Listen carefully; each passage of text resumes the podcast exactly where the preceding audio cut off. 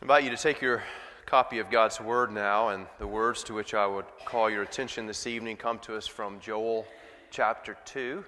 As we finish out this chapter this evening, Joel chapter 2 and verses 28 to 32.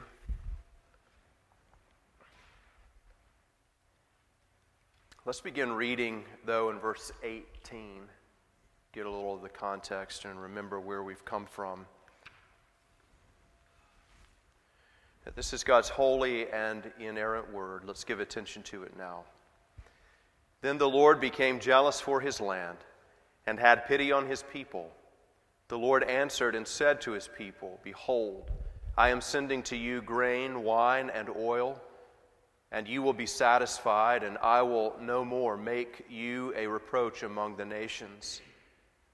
I will remove the northerner far from you and drive him into a parched and desolate land, his vanguard into the eastern sea and his rear guard into the western sea.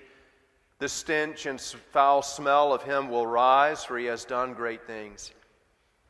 Fear not, O land, be glad and rejoice, for the Lord has done great things.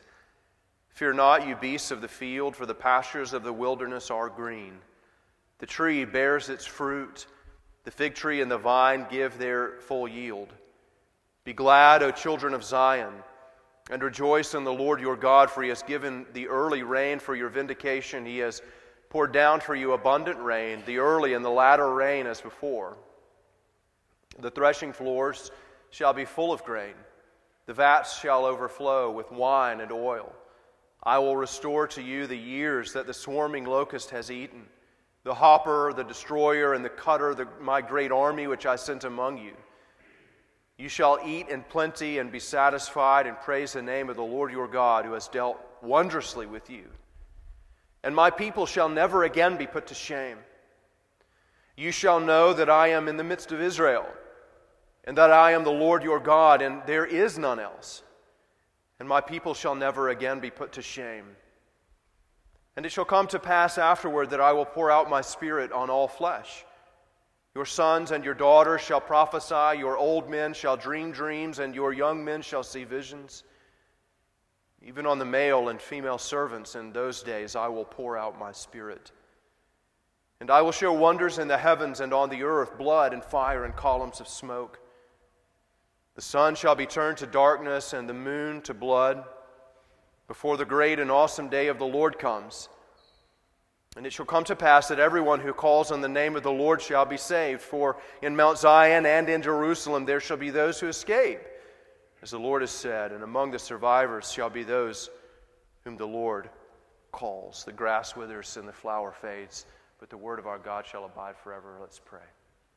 Our Lord in heaven, we pray now especially for the uh, special gift of your Holy Spirit. Work in us illumine our hearts and minds so that we might take these words, apply them to our lives, and give glory to you. We ask in Jesus' name. Amen.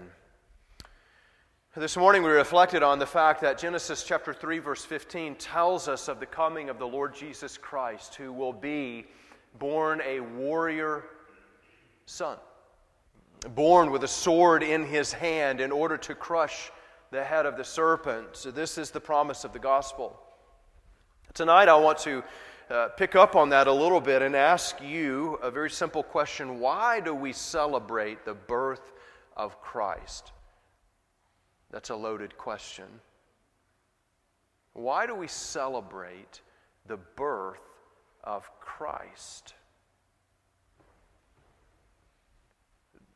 There are 30 different answers in your minds right now.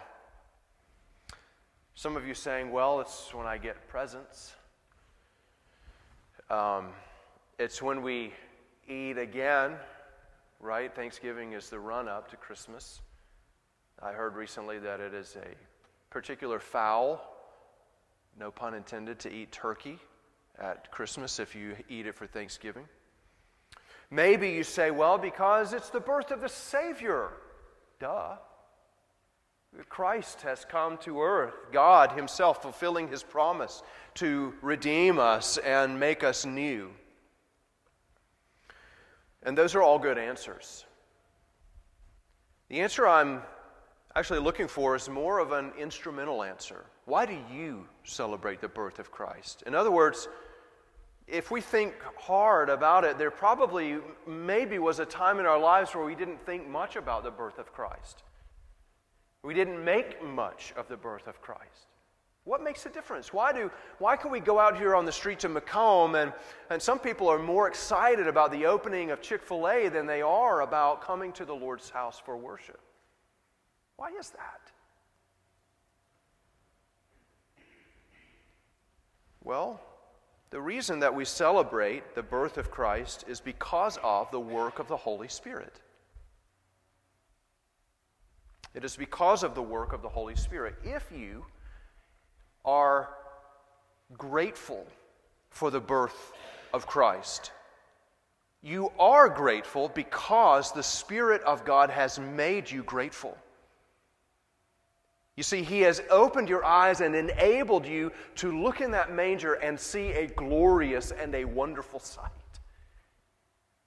The Holy Spirit is absolutely essential to honoring the Christ of the manger. And apart from His work, it would be nothing more to us than another blip on the historical timeline. And that's what we want to think about tonight. Through Joel, God has promised the giving of the Holy Spirit, He has promised judgment and salvation to some. And as we get into this text, I want you to think with me just for a second about the remarkable generosity of our God.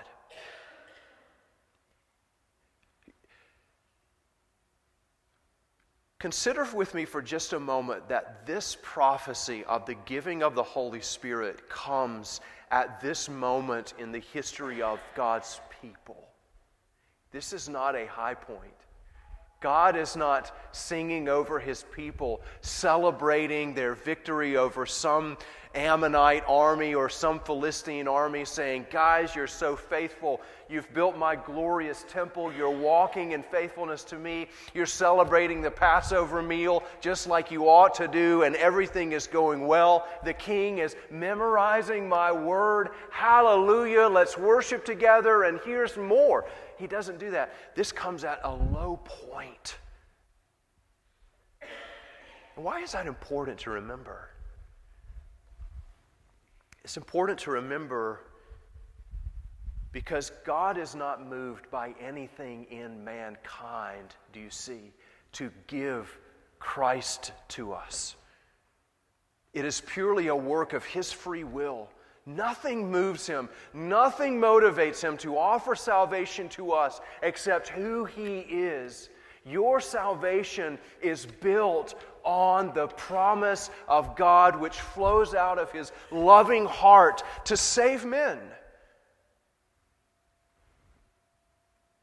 And so we'll notice three things this evening that God gives through no coercion First, the promise of the Holy Spirit. Second, the promise of judgment. And then thirdly, the promise of salvation. Let's notice, first of all, this is the biggest part of the promise here is the outpouring of the Holy Spirit, the promise of the Holy Spirit in verses 28 to 29. Now, let's read that together. And it shall come to pass afterward that I will pour out my spirit on all flesh. Your sons and your daughters shall prophesy, your old men shall dream dreams, and your young men shall see visions, even on the male and female servants. In those days I will pour out my spirit. Now we notice, just by the bookends, that these two verses are about the outpouring of the Holy Spirit. God emphasizes it by saying, I will pour out my spirit on all flesh in verse 28 and then he closes it again in verse 29 I will pour out my spirit. What does he want us to know? He's going to pour out his spirit. And this is going to be an amazing event. It's going to be an event marked by certain things. And Joel teaches us, through Joel, God teaches us three things about this event. We learn the timing of the event, the method of the event, and then thirdly, the effect of that event. Let's look at these three things together. Let's look at the timing. When is this going to happen?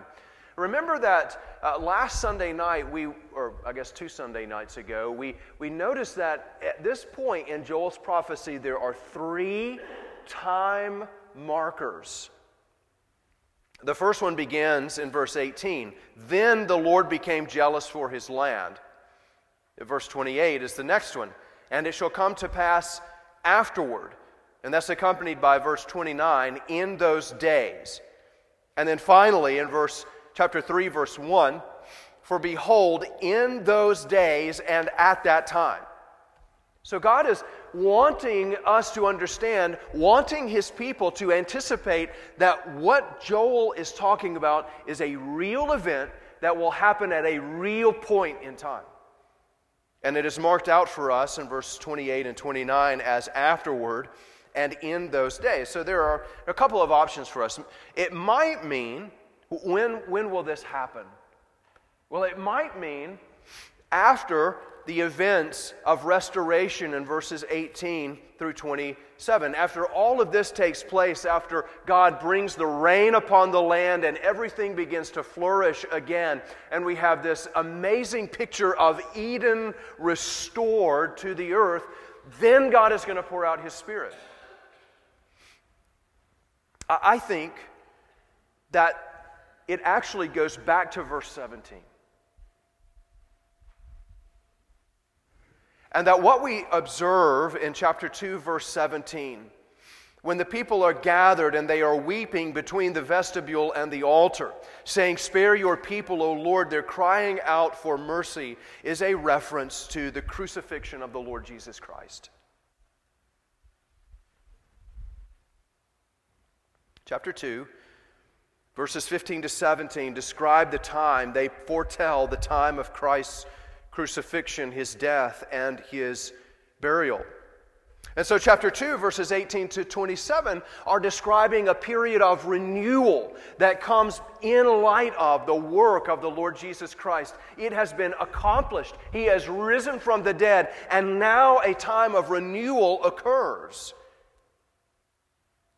And so, in chapter 2, verses 28 and following, what is described is the advent, not of Christ, but the advent of the Spirit's expansive work on the earth.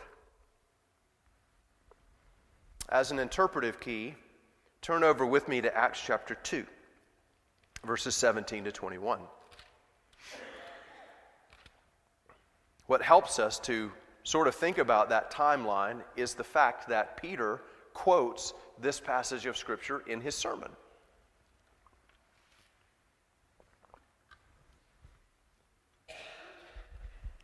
Beginning with verse 14, this is Acts 2:14. But Peter, standing with the eleven, lifted up his voice and addressed them, Men of Judea, and all who dwell in Jerusalem, let this be known to you, and give ear to my words. For these people are not drunk, as you suppose, since it is only the third hour of the day. But this is what was uttered through the prophet Joel. And in the last days it shall be, God declares, that I will pour out my spirit on all flesh, and your sons and your daughters shall prophesy, and your young men shall see visions, and your old men shall dream dreams, even on the male servants and female servants. In those days I will pour out my spirit, and they shall prophesy. And I will show wonders in the heavens above, and signs on the earth below blood and fire and vapor of smoke. The sun shall be turned to darkness, and the moon to blood, before the day of the Lord comes, the great and magnificent day. And it shall come to pass that everyone who calls upon the name of the Lord shall be saved. You see, what Peter is saying is that as you've observed us on the steps of this house in Jerusalem, crying out in many different languages, in the languages of all the people present here, what you are seeing is not some drunk men stammering over their beer. What you're observing is the fulfillment of Joel's prophecy that God is going to pour out his spirit. Now, you know, let's take all of this in and see the big picture. Think about what's happening here at Pentecost. The Spirit of God is sent by Christ And Jesus, at this moment, baptizes his apostles with his Spirit, and they begin to utter speech in tongues that they had never learned before. Now, these are not ecstatic, shamala hamala type tongues, okay? These are legitimate tongues that people could understand. Men were around uh, with, from many different nations. They are listed for us, and that's also important the number of nations that were there. But get what's happening here is that in this moment, this great moment, do you see, God is undoing the judgment at Babylon and all of that division of languages and the creation of the nations now is being undone. And all the nations are coming back together to hear the word of the Lord. And God is beginning this work of renewal in His creation and by His Holy Spirit. That's what happens. So Peter is saying to them, Brothers, this moment is the moment that we have been anticipating.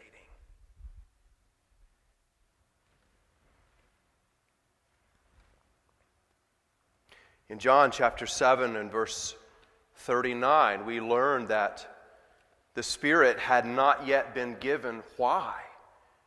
Because the timing for the outpouring of the Spirit was to be after the ascension of Christ. And that's why he said to his apostles, What? It is good for me to go away from you, brothers. It is good for me to go away from you. Why? Because then God is going to give you his Spirit.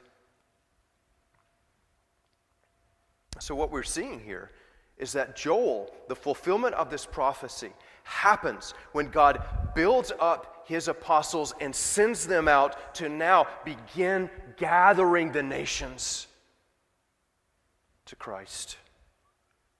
That's the timing. Notice the method as we go back to Joel 2:28. It shall come to pass afterward that I will pour out my spirit on all flesh. And then again in verse 29, in those days I will pour out my spirit. What Joel is telling us if we go back to chapter 2, verse 23, remember that God is going to renew and refresh the land. How? He's going to send rain. The rain had, the, the land had been parched. It was so parched it was down to nothing but stubble. You could walk through the walk through town and every footstep dust is going to fly up into the air. It's so dry. As a picture of God's judgment. But now God pours out his rain on the land and he pours out his rain upon the human soul in the person of the Holy Spirit. Like water poured on the ground, God pours out his Spirit. Now, I want you to consider something here. Um, if you mark down Isaiah 32 15, Isaiah 44 3, Ezekiel 39 29, Zechariah 12 10, all of those passages describe God giving His Spirit, and when it is described, it is described this way And I will pour out my Spirit upon you. The method by which God gives His Spirit is a pouring out. And, and this is important, isn't it? When we, we think, well, how, do, how does the Spirit come to us? Well, He comes from above.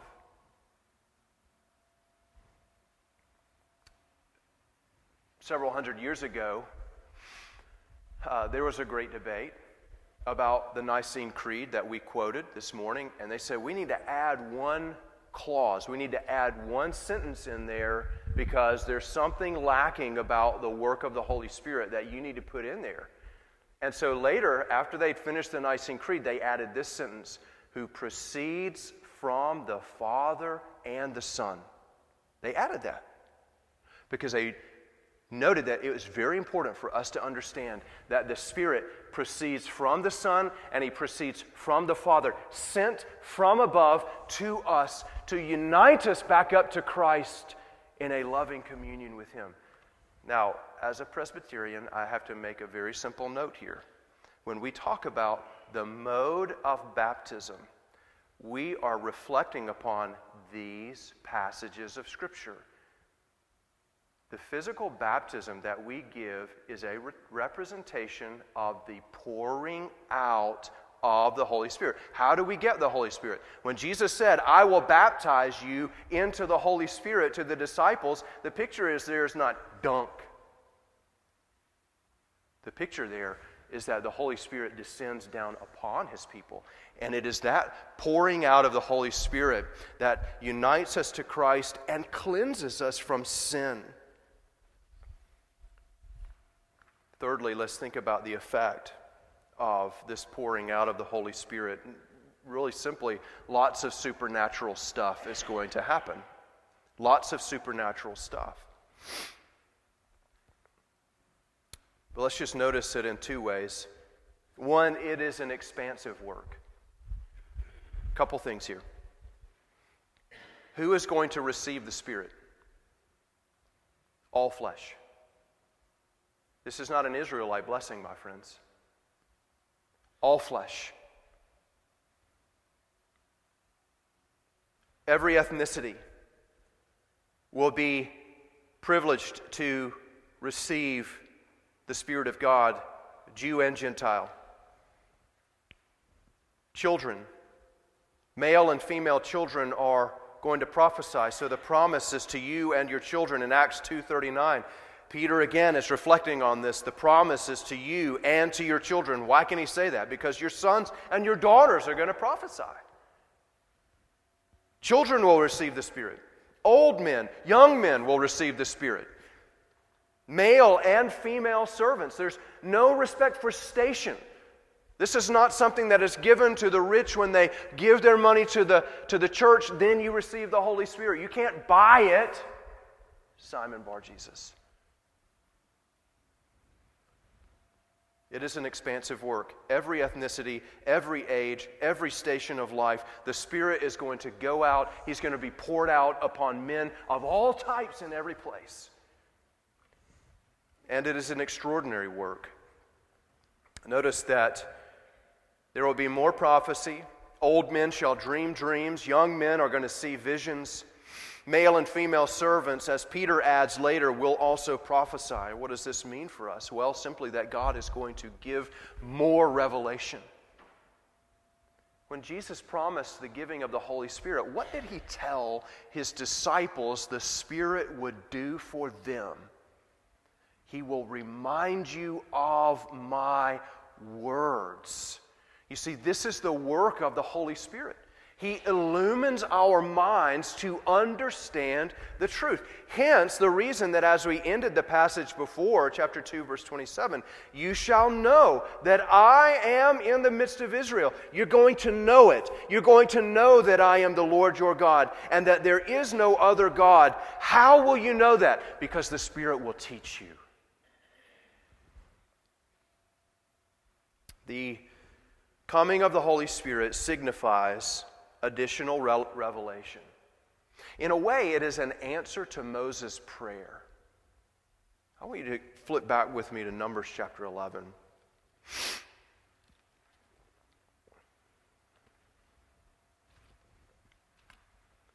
You know, Moses faced many, many, many frustrating moments in his ministry to the Israelites. And I want you to notice one particular one with me in Numbers 11, 26 to 30.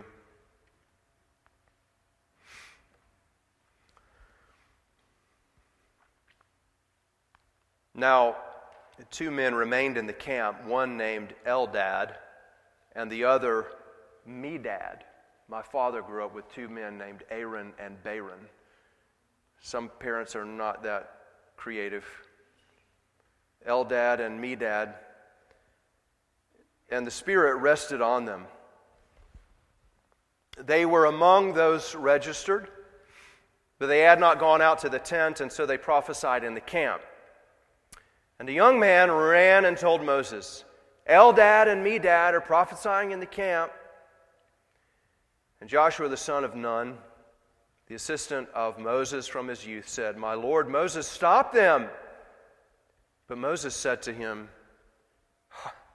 Are you jealous for my sake? Would that all the Lord's people were prophets, that the Lord would put his Spirit on them. You see, on the day of Pentecost, God answered Moses' prayer. And God has poured out his Spirit indeed on all his people. The Spirit enables us to understand God's revelation. He gives us knowledge of the Lord. It is a supernaturally given knowledge and understanding, not naturally attained. You can study and study and study and study every aspect of God's revelation in creation and in the Word, and you will never ever come to a knowledge of the truth apart from the work of the Holy Spirit.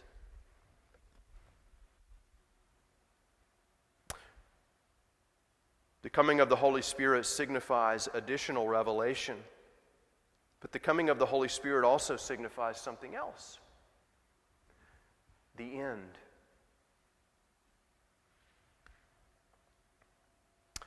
When Peter preaches this passage, he doesn't say, and it shall come to pass afterward. He said, it shall come to pass in the last days. We are in the last days. You say, I know that, obviously.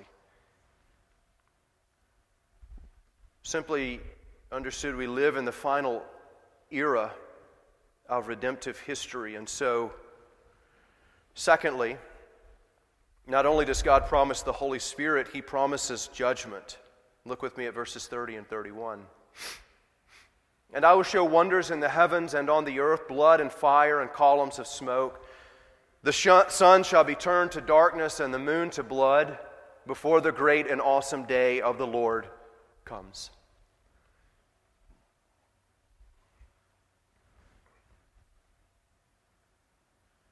The first part of this prophecy gives us, similar to the first part, kind of the where and what. The time of the end is going to be manifested in some cataclysmic sort of images. On the earth, there's going to be blood and fire and columns of smoke. In the heavens, the sun will be turned to darkness and the moon to blood. Now, this is that part's not new to us. If you if you remember, uh, in the prophecy of the end in chapter 2, verses 10 and 11, we, we read this The earth quakes before them, the heavens tremble, the sun and the moon are darkened, and the sun, stars withdraw their shining. And this is simply a picture of decreation. The, the light God has given you, He's going to take away. He's literally going to put out your lights.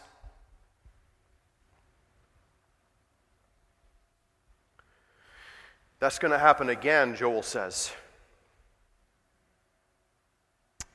It's going to be marked with blood and fire and columns of smoke. And I want to read to you, with reference to the columns of smoke, from Song of Solomon, chapter 3.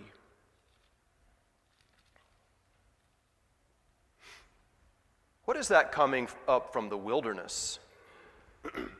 What is that coming up from the wilderness like columns of smoke, perfumed with myrrh and frankincense, with all the fragrant powders of a merchant?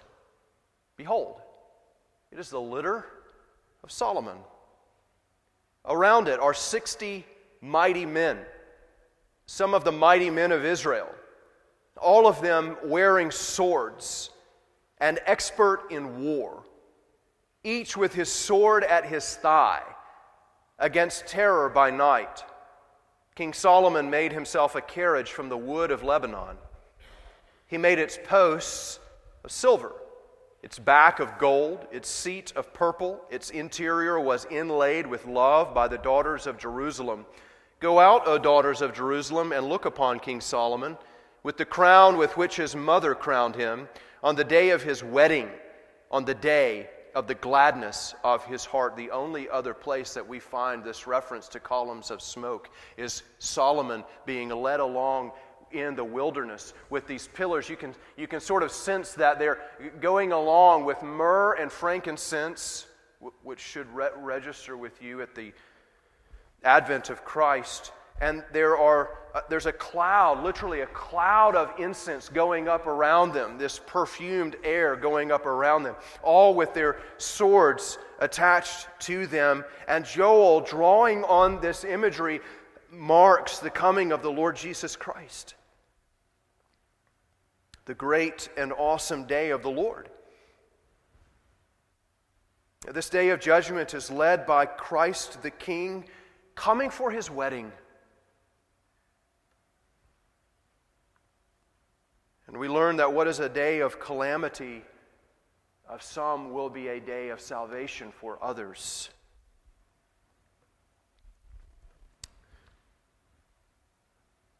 Lastly, there's not only the promise of judgment, but the, there is the promise of salvation in verse 32. And it shall come to pass that everyone who calls on the name of the Lord shall be saved.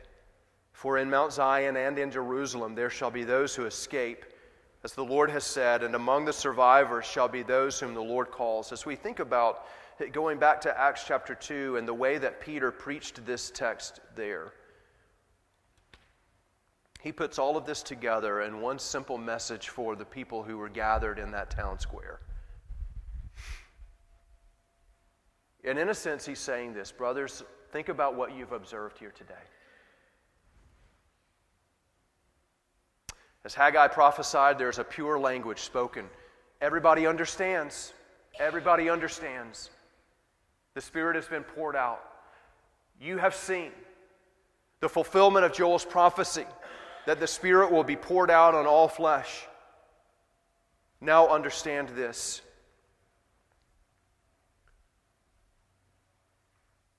God is calling you to repent. These are the last days. There won't be another epoch of time. The next event on our horizon, dear brothers, the next major event is the Lord Jesus Christ appearing with all his servants with their swords strapped to their hilt, ready to cast out Satan and all of his servants. Therefore, repent and be baptized. And we read in Acts 2:37 now when they heard this they were cut to the heart and they said to Peter and the rest of the apostles brothers what shall we do And Peter said to them repent and be baptized every one of you in the name of Jesus Christ for the forgiveness of your sins and you will receive the gift of the Holy Spirit that is the gifting of the Holy Spirit for the promise is for you and for your children and for all who are far off, everyone whom the Lord our God calls to himself. Again, he's thinking about Joel's prophecy there. And he's saying, Whoever comes, go out, receive Christ, repent, believe, be baptized, receive the gift of the Holy Spirit yourselves, and go tell everyone, everyone in Judea and in Jerusalem and in Samaria, tell all the Gentiles. This was Israel's purpose from the very beginning to be a gift to the nations, and now God's work has begun. Some will escape. Some will escape the coming judgment. Who are they? Those who repent and believe.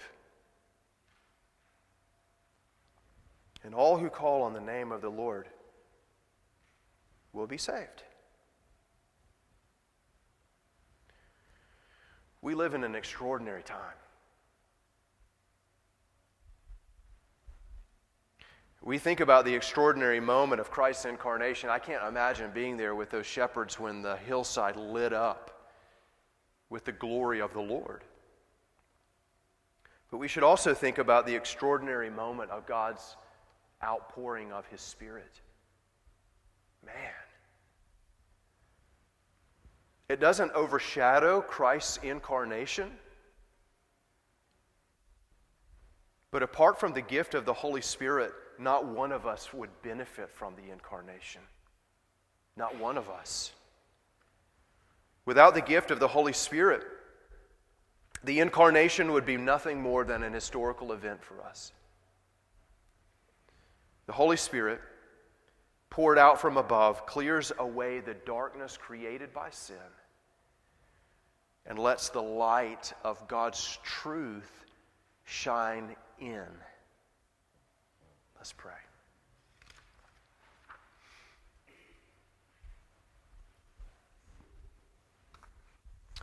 Our dear Father, what have you done for us?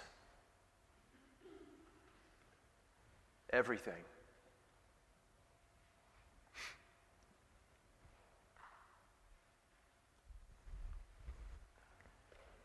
Not only have you sent your Son to die the cursed death of the cross, to undergo all the miseries of this life, to, to die, and to remain under the power of death for a time. You did that. You raised him up, causing him to be the first fruits of the resurrection. You provided the, the way for our redemption. You accepted in your mercy his righteousness as our righteousness through faith. And not only that, but you've given your Holy Spirit who causes us to understand your word, who causes our hearts to adore and love Jesus Christ as Savior and King, and who prays for us when we don't know what to say. Father, you've done it all. And so we magnify your generosity. We magnify your grace. And we ask that you would help us from here on to walk in light of all you've done for us. In Jesus' name we pray. Amen.